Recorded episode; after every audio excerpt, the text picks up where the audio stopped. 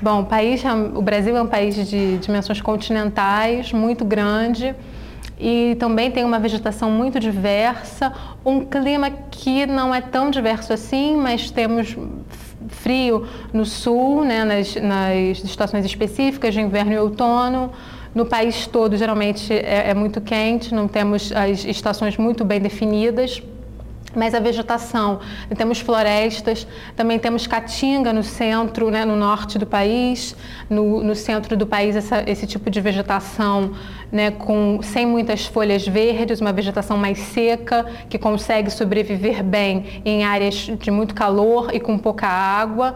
Também temos florestas né, tropicais, no exemplo, a Amazônia, então a nossa, a nossa vegetação realmente é bem diversa, de plantas que conseguem viver em lugares muito secos, muito áridos. Também temos as grandes florestas. Infelizmente, temos pouco de Mata Atlântica, né? temos um pouquinho só no litoral, que foi o que sobrou depois de toda a extração de madeira, né? desde a colonização.